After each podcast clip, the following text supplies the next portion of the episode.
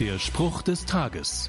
Oft sind die Wendepunkte im Leben die Phasen, die herausfordern und schwierig sind. Jede von ihnen ist entscheidend und hat das Potenzial, uns bitter oder besser werden zu lassen. Das hat der Apostel Paulus auch erkannt und er kommt zu diesem Schluss. Er sieht die Chance in der Schwierigkeit.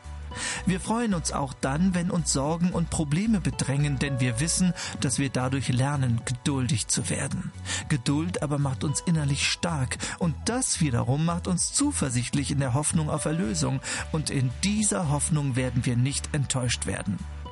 Paulus verneint hier nicht, dass Schwierigkeiten ein Kraftakt sind, aber er spornt die Christen in Rom an, dran zu bleiben. Und wenn ich bedenke, dass Gott mir Kraft schenkt, will auch ich mich das nächste Mal dafür entscheiden, nicht bitter, sondern besser zu werden. Der Spruch des Tages steht in der Bibel. Bibellesen auf bibleserver.com.